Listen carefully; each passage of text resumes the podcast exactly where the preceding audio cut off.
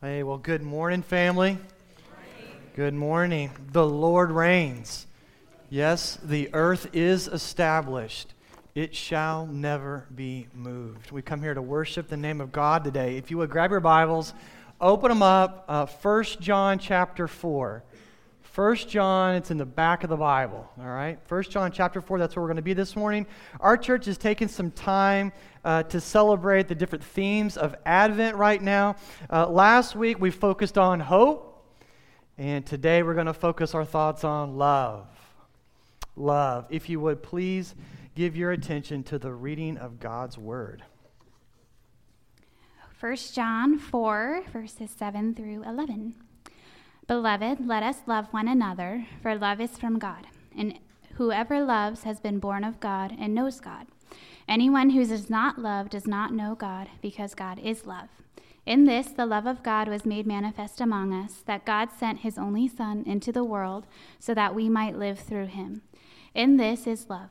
Not that we have loved God, but that he loved us and sent his Son to be the propitiation for our sins. Beloved, if God so loved us, we also ought to love one another. This is the reading of God's word. Let's pray.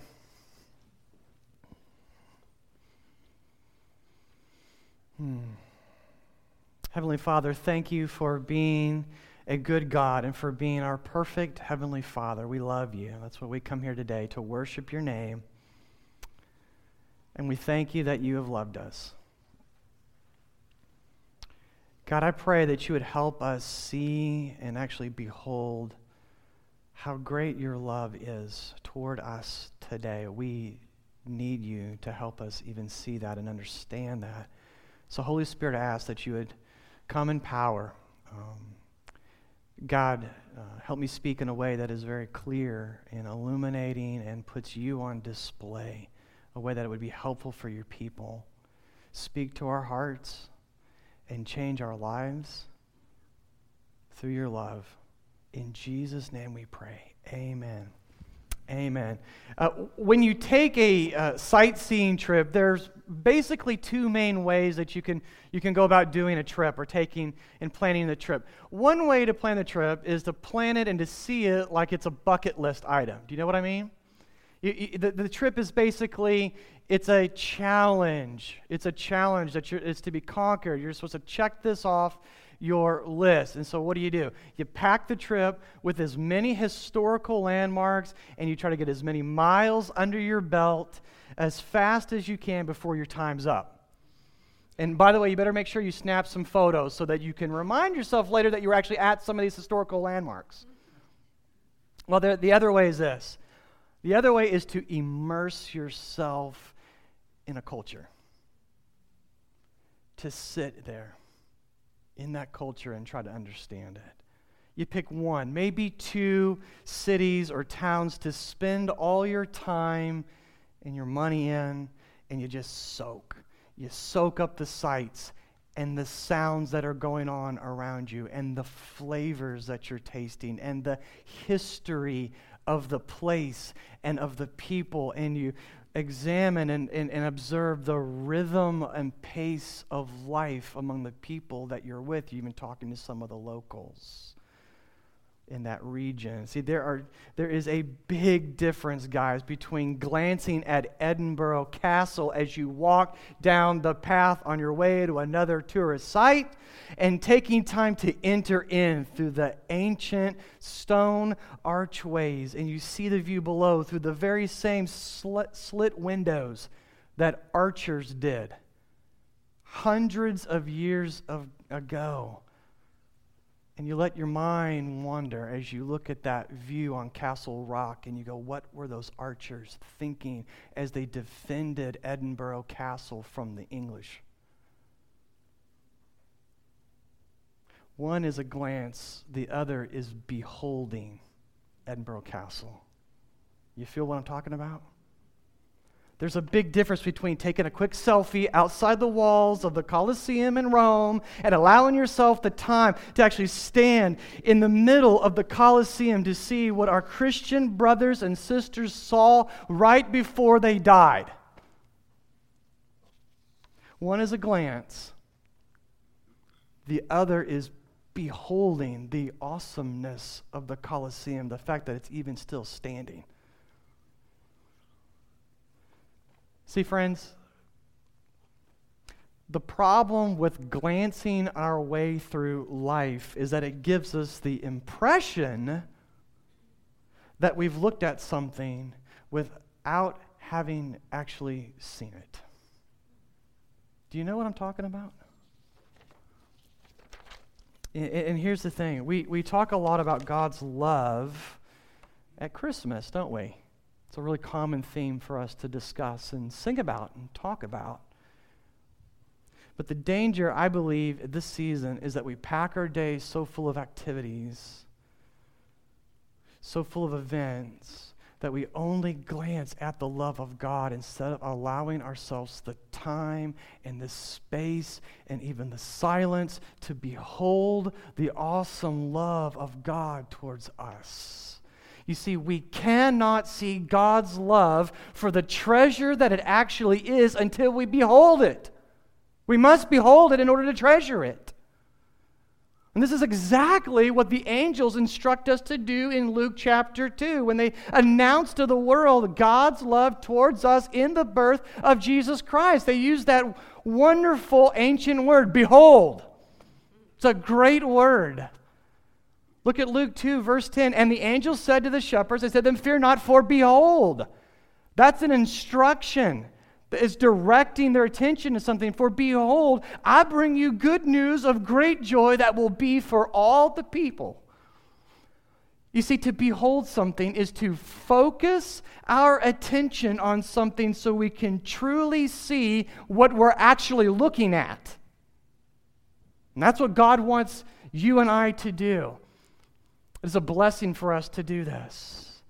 You see, Christmas invites you and I to slow down and behold the love of God towards us so that we might treasure it. Because when we treasure it, well, we'll actually be changed by it. Here's three questions I have this morning that'll help us behold God's love. Whom does God love? How has God loved us? And what does his love do for us? Whom, how, and what? So, first, whom does God love? Well, God loves people who sin. God loves people who sin. Let's look at the text, verse 10. In this is love, not that we have loved God, but that He loved us and sent His Son to be the propitiation for our sin. God loves people who sin. This truth is so obvious and it is so foundational to Christianity that it's easy for us to miss the glory and the wonder of it. It's so easy for that truth just to become just kind of white noise humming along in the background of our lives. Of course, God loves people who sin. We might say to ourselves, Of course, He loves people who sin. Everyone's a sinner, so whom else would he love? Well, the answer to that might surprise you.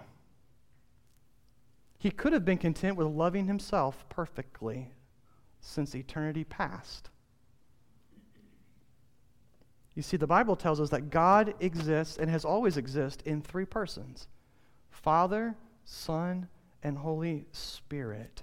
God is love. He never became love. He doesn't possess love. He is love.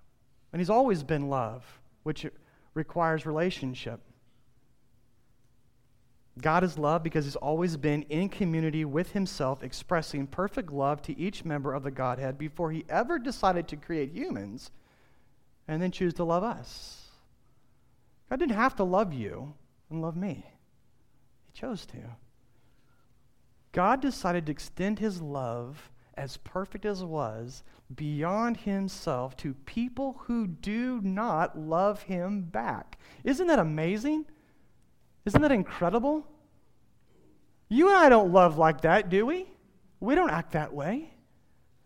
God loves people who are decidedly in love with the things of this world and not Him.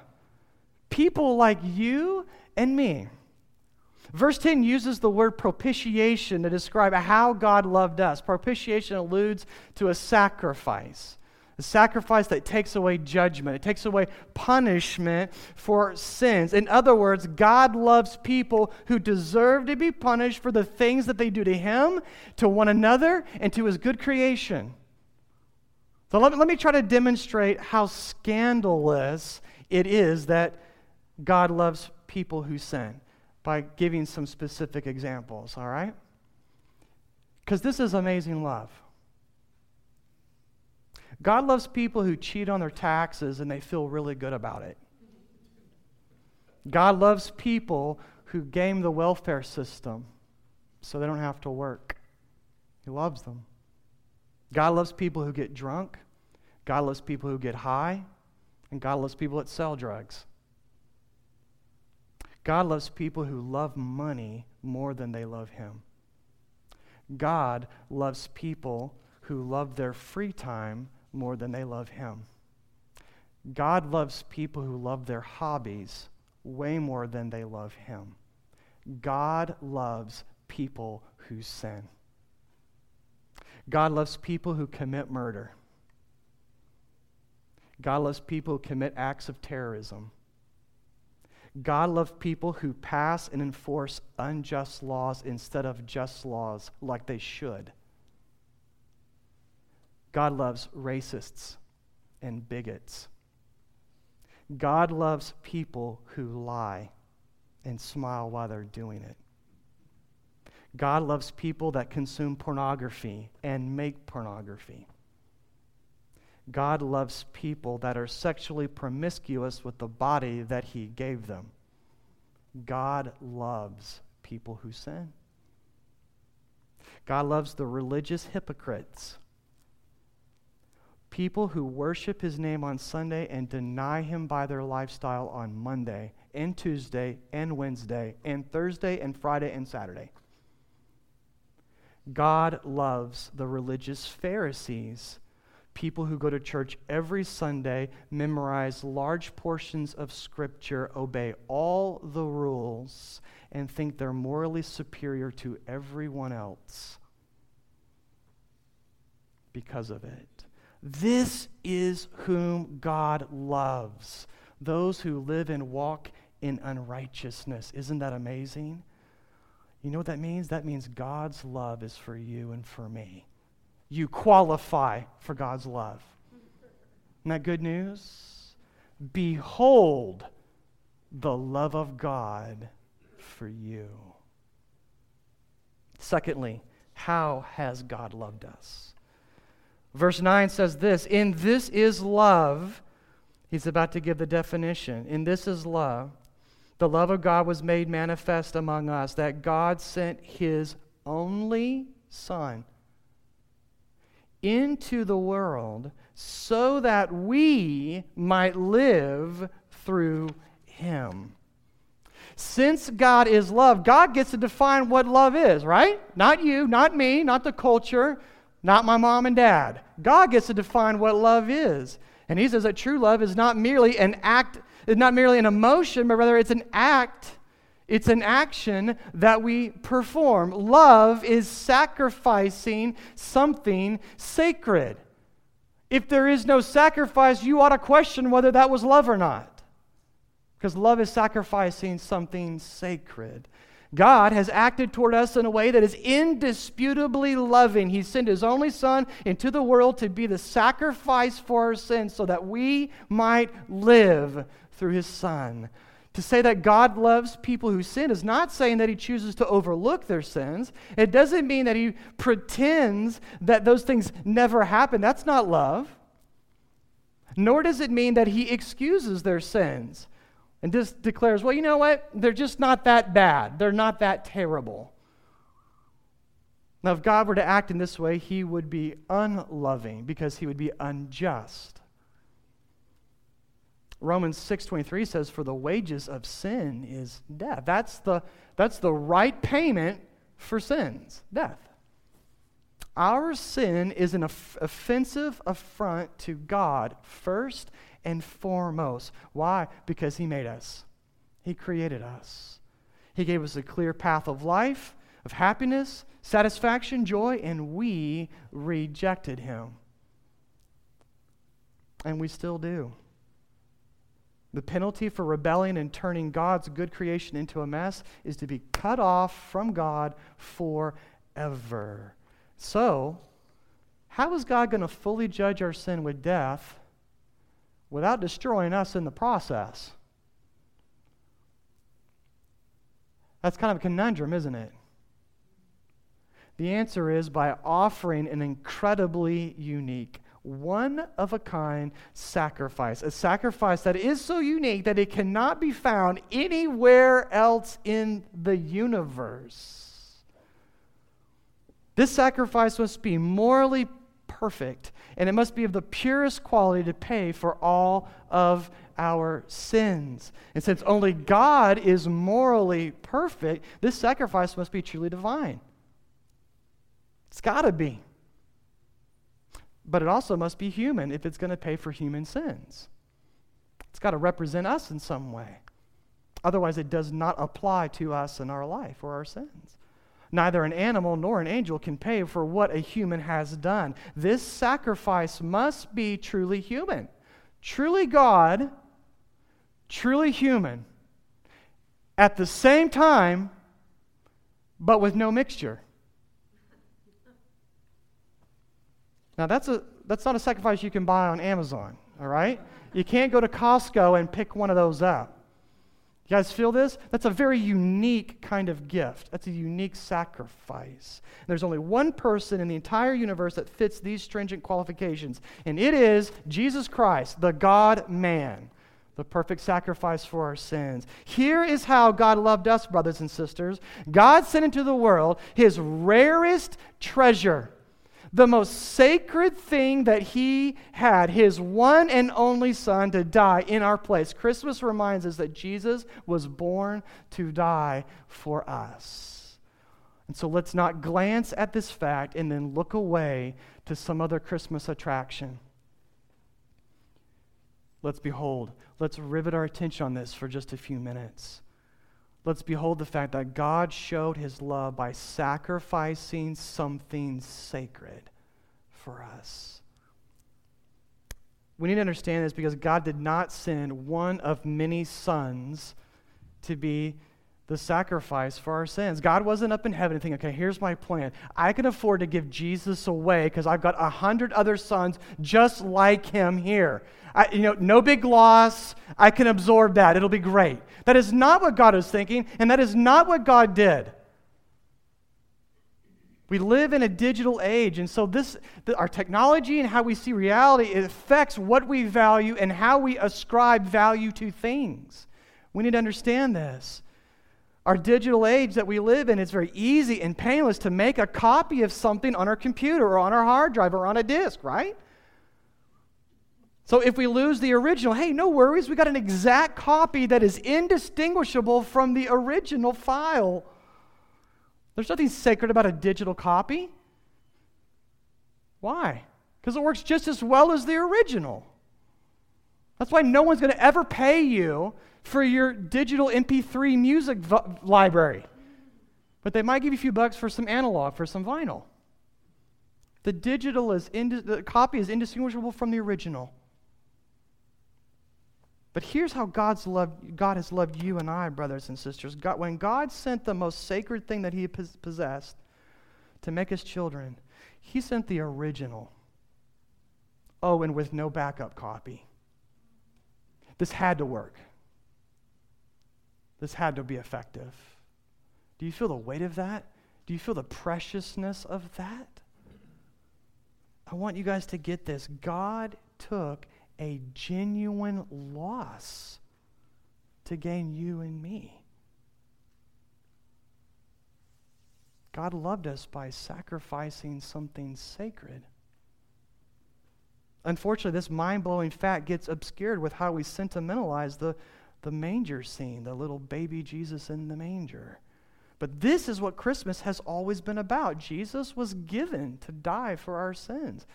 As the old hymn says, how silently, how silently the wondrous gift is given So God imparts to human hearts the blessings of his heaven.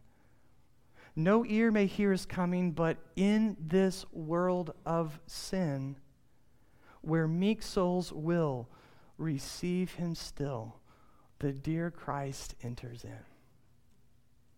The Father had no one like the Son, perfectly obedient, perfectly loyal, perfectly willing, perfectly submissive, perfectly holy, perfectly righteous in every action and step that he took. What a perfect joy to have a Son like that, and he gave him up for us.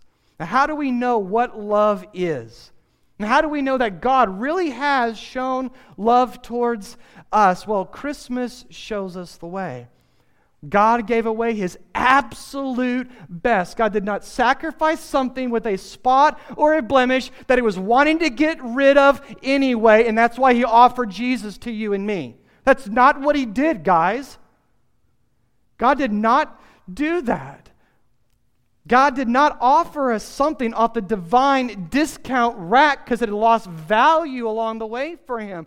God sacrificed the most sacred thing he had to atone for the most profane thing in you and me. And that's the gospel of Jesus Christ. That is amazing love. That is otherworldly love, uncommon love. Behold the love of God towards you. Yes, you. Even you. Thirdly, what does God's love do for us? What does God's love do for us? We can be empowered to love others. God's love is a very empowering thing. It empowers us to love other people. Look at the text right here, verse 12. No one has ever seen God. But if we love one another, God abides in us, and his love is perfected in us when we quit glancing and we take time to gaze at God's love towards us, when we direct our distracted hearts through word and sacrament to behold the love of God towards us, it shapes us into very different people over time. God's love empowers us to love other people. Did you know that? You see, there's something that it's altogether satisfying about regularly encountering God's love in the gospel. This is why we gather every seven days to do this, to be exposed to the love of God in a very unique way to know that God fully loves you, though you do not fully love Him, and to know the monumental sacrifice He made in order to love you forever, that, sacrifice, that, that satisfies your need and my need to be loved, because we all want to be loved. Amen? And this is what satisfies that need in us. No one else has loved you like God has loved you, and no one else will love you like God loves you. And there's something altogether satisfying when you realize that. That over time, week in and week out, that starts to make sense to you and the penny starts to drop. So, what happens? Well, as we encounter that love over and over, week in and week out, we don't feel like we need that kind of love from others as much. And guess what happens? That empowers us to love other people, even people that are difficult to love. Really hard to love. And you know why? Because we're no longer looking at them as potential sources to get love, but we're now looking at them as potential candidates to be shown the love that God has given to us. Does this make sense, family? This is transformative. You can get this. This Christmas, you very well may find yourself around people that are difficult to love. Maybe you don't even want to really love them, but they share a name with you and you got to love them. You may be sharing space with a child that you have not spoken to in months or years, and you have some difficult conversations you need to have around the Christmas table when they show up because they just announced, I'm coming home. Maybe for you, it's a sibling, it's a brother or sister. They really, for some reason, enjoy pointing out mistakes in your past when all the precious people of your life are in the same room. They love bringing that thing up in your past back up and laughing about it. Or maybe it's a parent. It's a parent that is just abrasive to be around. You know what I mean? They just tear you down with the comments that they make or the jokes that they make at your expense. And that's, that's who you're going to be sharing space and oxygen with those people this Christmas. What gives you and I the power to love people that treat us like that? It's reminding ourselves of how God loved us when we treated Him like that. It's the gospel is the only thing that gives us the power to do that. But here's the deal, guys reminding ourselves of how God has loved us comes through making it a habit. We're always making habits. You're never not making a habit. It's either a good habit or a bad habit. But we're habit makers.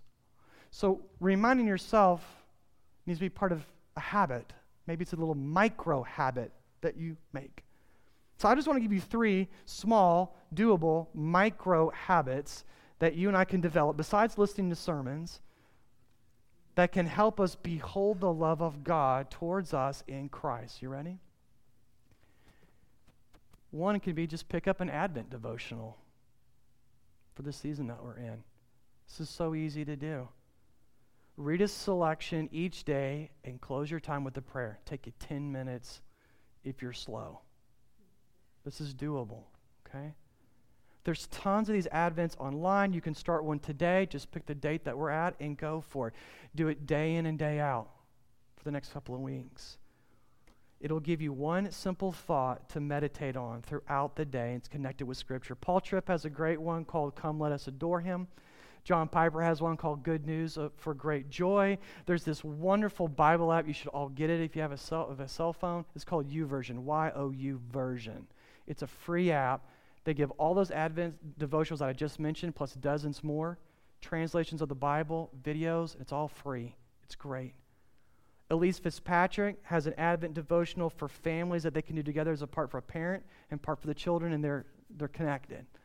Um, that's what our family's doing right now. It's real short and it's kind of fun. They have activities you can do each week. It's a little micro habit you can develop to help you behold the love of God. Here's another habit you can develop participating in communion, which we're going to do a little bit later today. That should be the habit of a church, not a rare thing. There is something about boldly confessing our need for grace among one another and being reminded that God is glad to supply grace to those who ask. There's something about that that just drills the love of God deeper and deeper into our heart, partly because it's tangible. It's hard to ignore what you can see, touch, taste, smell, and feel, right? And hear. Third habit we can develop is this singing to God together. You ever wonder why there's so many songs about Christmas at Christmas time? It's to help make it a habit. Singing and hearing other brothers and sisters sing to God has the ability to refocus our emotions in a way that mere speaking, mere preaching doesn't have that ability to do. It's a very unique and wonderful gift that God has given to us. Maybe that's your habit in the new year. Make it a habit to be here when we start for the singing so that you can sing with your brothers and sisters and hear them sing these sweet scriptures, these sweet promises of God. Singing also contains a bonding agent. Did you know that? Th- through built in repetition and through rumination in our minds, singing literally bonds the truth of God's love to our heart in a way that few habits can. And it also bonds you to the other singers in the room. because your soul realizes we're singing the same song about the same Savior, and that's cool. Brothers and sisters, as you find ways to behold God's love towards you this week, may it flow out of you to someone else. That's my prayer for you. God loves you. Let's pray.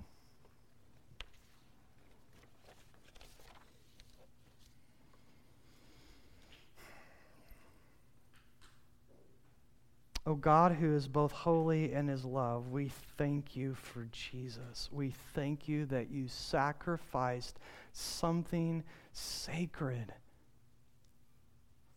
for us who do not fully love you. There is no other love in the world like your love. Help us see that, behold that, so that we might be satisfied by your amazing love and help us, Lord, share your love with someone else. Whether it's the veterans at Retzel today or whether it's difficult family, friends, and siblings that we'll see later in the week, help us share your love with those who do not know it and desperately need it, even as we desperately need your love. Oh God, we thank you for your goodness towards us and your mercy towards us and your kindness towards us. We praise your name. Please change us by your word through the Spirit. In Jesus' name we pray, amen.